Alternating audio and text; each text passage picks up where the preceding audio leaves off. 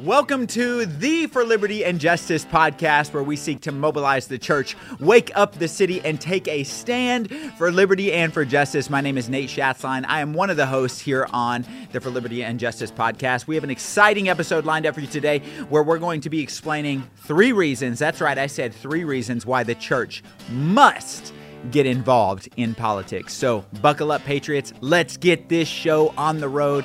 You're watching the For Liberty and Justice podcast.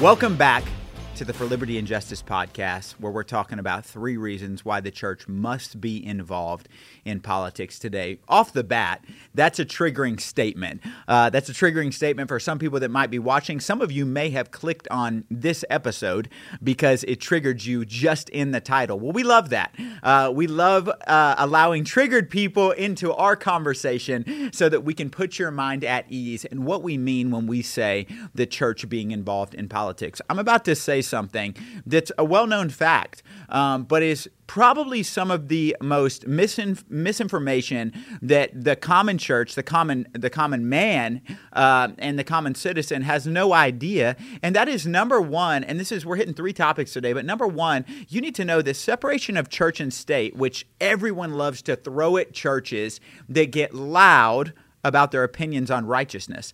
They love to throw at churches um, that get loud about what is truth and what is not true. Um, and, and, this is important because I go to a bold church. My church is Mercy Culture uh, here in Fort Worth, Texas. I love my church. I love my pastors. I love my community. Our church is known for being bold, uh, and we'll get into that in a few minutes. But here's what you need to know about separation of church and state. And this is the big statement separation of church and state was never intended to keep the church's influence out of government, it was actually intended to keep the government's influence out of the church. Now, some of you are immediately. I can see. I can see the Facebook uh, Facebook Karens going nuts right now online, typing it up. I can see uh, left wing media going crazy as they hear us say this statement. But I'm going to tell you something. This is the historical context for why we started and why it was uh, uh, uh started separation of church and state. In fact, Danbury Baptist Association of Danbury, uh, Connecticut, sent a letter dated October 7th uh, 7th, 1801, to the newly elected President Thomas Jefferson, expressing concern over the lack in their state constitution of explicit protection of religious liberty. Now, this is important. This is important because the start of separation of church and state began when all of a sudden the church rose up and wanted to make sure that the government did not come in with, it, with its heavy hand and start saying what we can and what we cannot say. And yet, today, we have people namely the government coming in and trying to say what we can't say inside of the church. This is the issue is that people will weaponize, they will misconstrue, that they will manipulate old laws and will try to suppress the voices of Christians. And they'll do it at any cost, even if it's going against our very Constitution, even if it's standing against the original intent of a law. So I'm here to tell you that on January 1st, 1801, Jefferson reverently acknowledged the separation, vowed that there would be a, get this, a wall of separation between church and state, a phrase that he borrowed from Roger Williams, uh, a London minister who greatly influenced the colonies in favor of religious liberty. So you're telling me that the separation of church and state was not to limit the liberty of the church, but it was actually to advance the liberty of the church. It was actually to secure that at the end of the day, we, we kept our, our rights for free speech, our First Amendment rights. We were allowed to speak openly. We were, we were allowed to share what the truth actually is. We were allowed to, to take a stand, just like our church does, and many churches across America are doing right now, defining truth for our culture. Because I'm going to tell you this right now, for those of you watching if we as the church don't define truth to the culture, then culture is going to f- define truth within the church. And we're seeing it happen all over the country. Um, you know, right now, I-, I need to define the word church for you because many see the church as a 501c3 organization. Um, and, we have to be careful with this because, uh, you know, some people would be right in assuming uh, that the law states that a 501c3 organization cannot endorse a candidate. In other words, just to make it very clear, Mercy Culture Church, and I say that one because that's the church I attend, Mercy Culture Church cannot endorse Nate Schatzline for State House District 93. You can't do it, and that's okay, and that's why they haven't. However, when you, as as the left wing media would like to say, start to call our pastor out and say that the church is endorsing candidates because our pastor endorsed candidates, well, you just removed the individual rights of my pastor.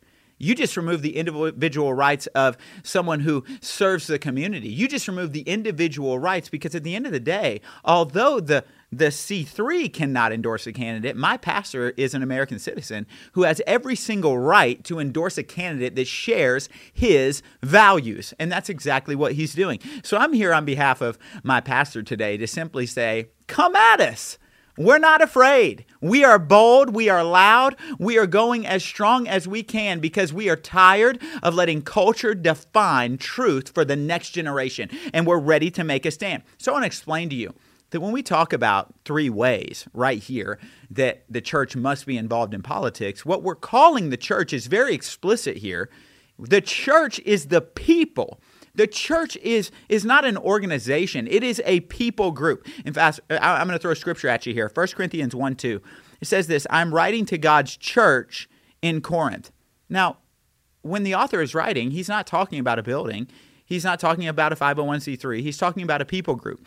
It says, To you who have been called by God to be his own holy people, he made you holy by means of Christ Jesus, just as he did for all people everywhere who call on the name of our Lord Jesus Christ, their Lord and ours. The church is the people who claim Jesus Christ as their Savior. The church is the people, 90 million voting age Christians. That is the church inside the United States of America. That is what we consider the church. So when I make the blanket statement that the church must be involved in politics, what I'm saying is that Christians must be involved in politics. Why should Christians be involved in politics? Because we carry a Christian worldview, meaning that just as our nation was founded on Christian beliefs, it is our responsibility to carry that worldview into policy, to carry that worldview into an understanding. And I'm here to tell you right now, for everyone that would say, well, what about freedom of religion? Absolutely. You are free to carry any religion. In fact, Christianity is a a relationship with Christ. And one of the greatest things that our our scripture amplifies is that you have free choice. You have a free choice of whether to choose it or to deny it. This is something that is a Christian value, and that's why we hold to these beliefs. So, number 1, the church was never meant to be left out of government government was supposed to be secluded from the church. Galatians 1:13 also says this. You know you know what I was like when I followed the Jewish religion, how I violently persecuted God's church. I did my best to destroy it. This is Paul. This is Paul referencing the church. And he references the church, and what he references is important that we understand is that he's not referencing a organization. He's referencing uh, he's referencing a people group. When he's saying that I violently persecuted, he's talking about the people of Christ. And yet, for some reason, news sources continually reference the church as an organization. In fact, we were just referenced by, I'm just going to call you out, the Fort Worth Weekly just did an article on us this actually today that it hit. And uh, I, I, believe that it was yesterday, but this was, I woke up to all these texts and, and being tagged and things. And I want to read what the Fort Worth Weekly wrote about us. And, you know, here's the deal. You know, we love everyone. Well, we love um, all of you that are that are writing these articles, but we are going to hold you accountable in the same way that you believe you're holding us accountable, we're going to hold you accountable to writing fake news. Um, and I'm just going to call it what it is it is fake news. Uh, the front page uh, has me, it has my pastor has my uh, both of my pastors, Pastor Landon and Pastor Heather, and they're praying over me. And they exploited this picture. And what they said is this according to Instagram, Landon Schott, the lead pastor at Mercy Culture Church, has no problem outing himself as a conspiracy nut in public or jeopardizing the tax exempt status of his evangelical Northside place of worship. Wow. Sounds pretty biased to me. Great job. It says the IRS has long prohibited churches from supporting political candidates for obvious reasons. Now, I just want to be very clear right here. Um, this is fake news. Um, he did not jeopardize the tax exempt status of our church. I'm going to tell you why. Because there is nothing in the law that says that Landon or Heather Schott cannot endorse a candidate. Not only that, I find it funny that every organization in the world supports things that their values represent. Every organization in the world is allowed to say, we support this because it represents our values. Every organization in the world is pushing an agenda. The NFL is pushing all sorts of agenda. Nike pushes all sorts of agendas. Planned Parenthood pushes all sorts of agendas. I was watching a commercial the other day that underlying pushed the LGBTQ plus agenda. We're, they're all pushing an agenda. And yet, yet, when a leader of a Christian organization says, I'm going to take a stand for people who share Christian values on a personal note. That when he brings candidates on a stage to pray over them, to bless them, all of a sudden the left wing media begins to go absolutely nuts. And you want to know why? It's because there's a war on truth. Number two, why the church must rise up and take a stand, why the church must get involved in politics is because there is a war on truth. More specifically, critical theory. Critical theory is invading our schools. Critical theory um, is invading our, our modern day media. Critical theory is invading social media. Critical theory is invading our workplaces. It's invading the way that we think. It's a, the greatest attack on our Gen Z um, generation is critical theory. Critical theory, uh, in definition, is a Marxist inspired movement in social and political philosophy, originally associated with the work of the Frankfurt School. Uh, drawing particularly on the thought of Karl Marx and Sigmund Freud. Uh, critical theorists maintain that a primary goal of philosophy is to understand is to understand and to help overcome the social structures through which people are dominated and oppressed. Now, this is the important part that I want you to highlight. If you're going to remember anything about critical theory, it says believing. Now, this is insane. This is insane. And it, it, actually goes kind of against the postmodern worldview that's come against Christianity. So it's interesting that they're backtracking now. It says believing that science, like other forms of knowledge, has been used as an instrument of oppression they caution against a blind faith in science, scientific progress. They caution against science. Oh, uh, we're about to dive into this. Critical theory cautions against science, arguing that scientific knowledge must be must not be pursued as an end in itself without reference to the goal of human emancipation. Let me put it very clear. Critical theory claims that your experience trumps science, that your experience trumps absolute truth, your experience trumps biblical knowledge. Your experience trust, trumps the facts.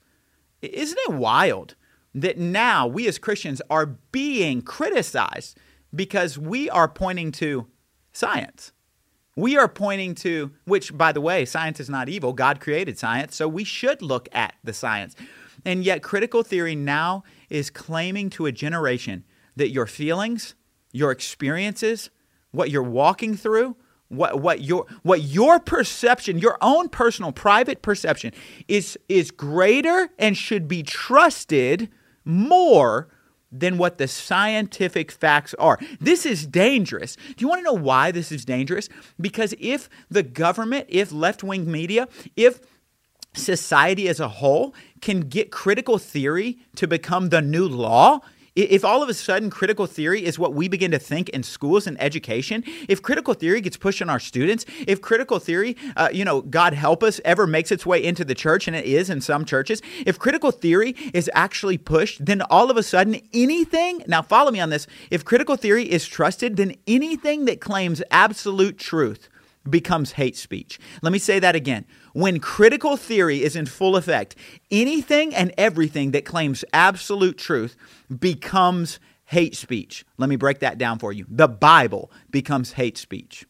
Scientific knowledge becomes hate speech. This is where now we see that people are considered spreading hate speech when they say there are only two genders. Well, let me tell you something. On the For Liberty and Justice podcast, we're not going to talk about fantasies. We're not going to talk about feelings. We're going to talk about facts and we're going to talk about absolute truth. Our generation is under attack right now, and it's heartbreaking because they are trying to make scripture hate speech. Uh, uh look, this is the result. Are you ready? Lia Thomas. Lia Thomas is a 21 or excuse me 22 year old transgender swimmer at the University of Pennsylvania.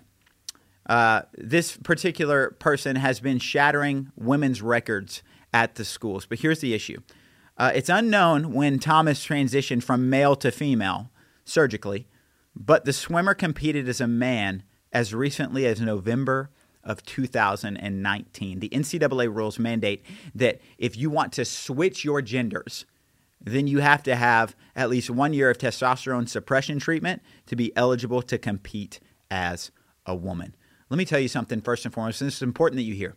My heart goes out to Lia. My heart goes out to, to Lia Thomas. My heart goes out to this to this man who is now struggling with identity. But I but I also want to say this. It is unfair to an entire generation of women for them to now be stripped of the records that they once held in sports, for them to now have to compete at a level that they were not biologically designed to do, for a man to now decide, because I want to, I just want to point something out. He's shattering records now that he's claiming to be a woman, but he was not shattering records as a man. I want to claim that in this moment, is it possible? Can we not fathom? Can we not point it out that maybe, just maybe, this was a ploy to shatter records? That maybe, just maybe, that this is not okay? Because what we're doing is we are in one moment destroying women's sports, destroying the identity of our young ladies when they're in competition, when they're going after healthy competition, that we are now redefining a win for them that is unachievable because they were not biologically made to be able to compete at that level. This is an injustice. This is an injustice because this is what critical theory does. Critical theory claims that, oh, you feel this way, you must be this way. Do you know the danger in, in teaching an entire generation that the way they feel is the way that they should act is that some people have suicidal thoughts. Some people have mental health disorders. Some people feel violent. Some people feel angry. And if we teach an entire generation to go off of their feelings, then trust me on this, and you can quote me. We are going to see an up tempo in our divorce rates. We are going to see an up tempo in our suicide rates like we already have. We are going to see an up tempo in rape, in incest. We are going to see an up tempo in sex trafficking. We are going to see an uptick inside of the fentanyl crisis. This is the problem. Is that we cannot say absolute truth because critical theory claims that it is hate speech. And this is why the church must, it must get involved in politics because we have the truth. We have what absolute truth is, and it is our job to share that truth, to get bold, to get loud, to make a stance. But here's the problem we're so worried about getting canceled that we never actually make a mark. What would happen if we threw off the fear of cancellation and said, Cancel me if you'd like, but let it be known that we will not be silenced. We're going to take a stand. Number three. Number two is pretty simple.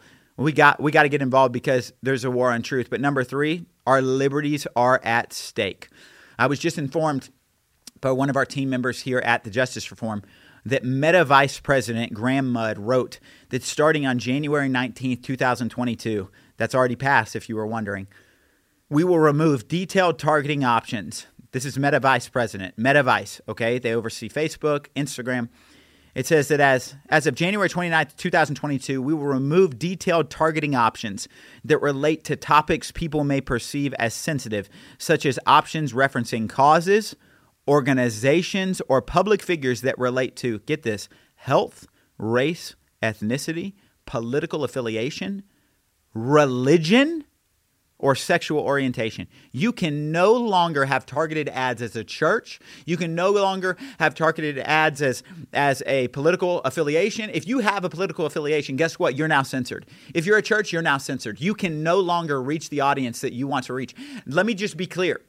The separation of church and state, this is what we were trying to prevent. We were trying to prevent the censorship of Christians. We were trying to prevent the censorship of getting the gospel out. What, what kind of world? I don't want to live in a world where our children have to grow up knowing that if they have a religious preference, Oh my, they can't actually target. They can't use the resources that someone else has. They can't target people inside of an, uh, of an, ad to be able to reach out and, and spread love and spread the gospel. This is the issue.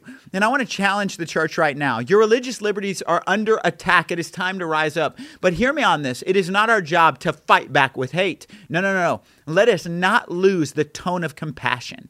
Let us not forget that when we're talking to the swimmer that I just referenced, Lia, that it is still our job to love that person. It is still our job to, to show compassion to that person. But it is also, if true love exists in our heart, then it is our mandate, it is our responsibility to share truth in the middle of showing love. It is our, our responsibility to show truth with love. It is our responsibility to continue to love when they come at us. Continue to love the Fort Worth Weekly when they when they bash us and try to take out our knees. Well, here's the good news. It didn't hurt us. It actually encourages us. We're going to come back stronger and louder, but we're going to continue to carry compassionate love. But when Meta Vice President Graham Mudd claims that we can no longer run ads as a church, I take it personal.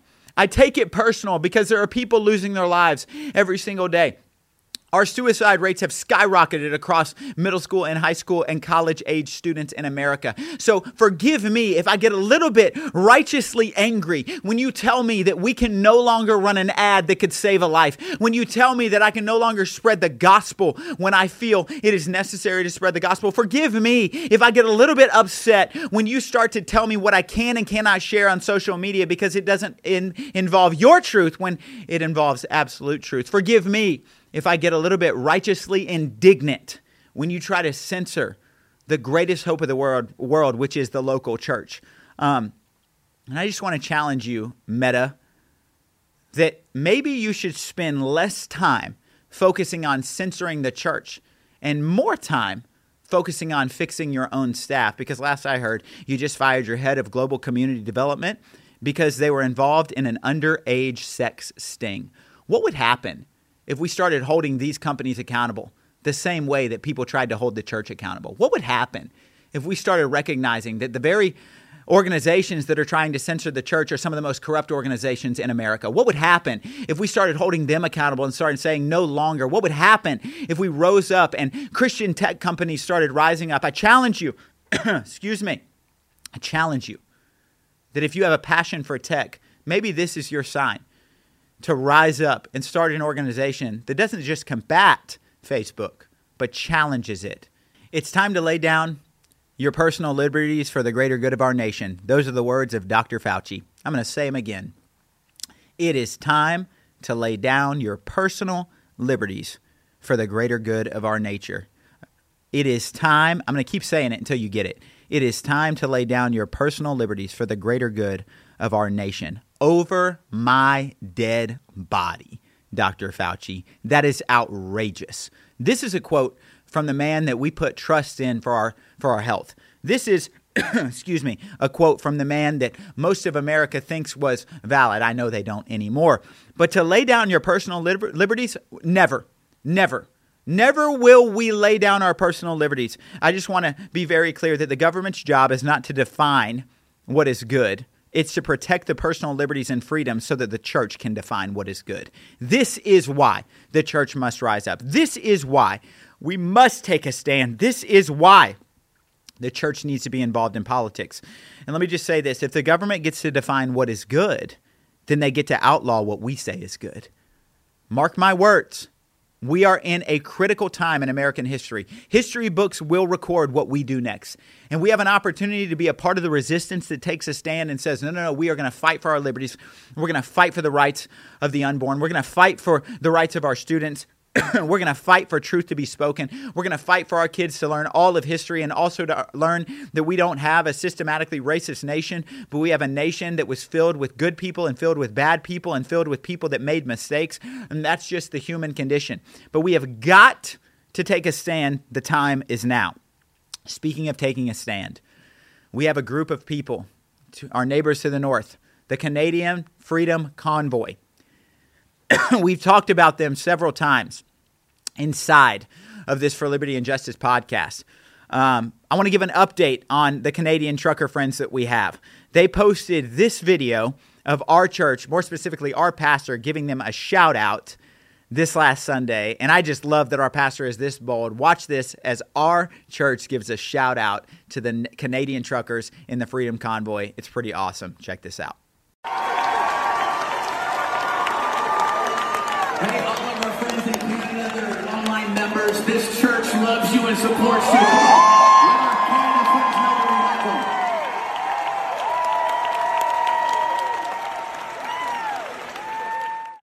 I love that our pastor is so bold. I love that the Freedom Convoy posted about this. And this is what we need. We need this in the United States. And I believe that you're out there. I believe that the patriots like this in Canada are out here in the United States. Some are here in Texas, some are in California.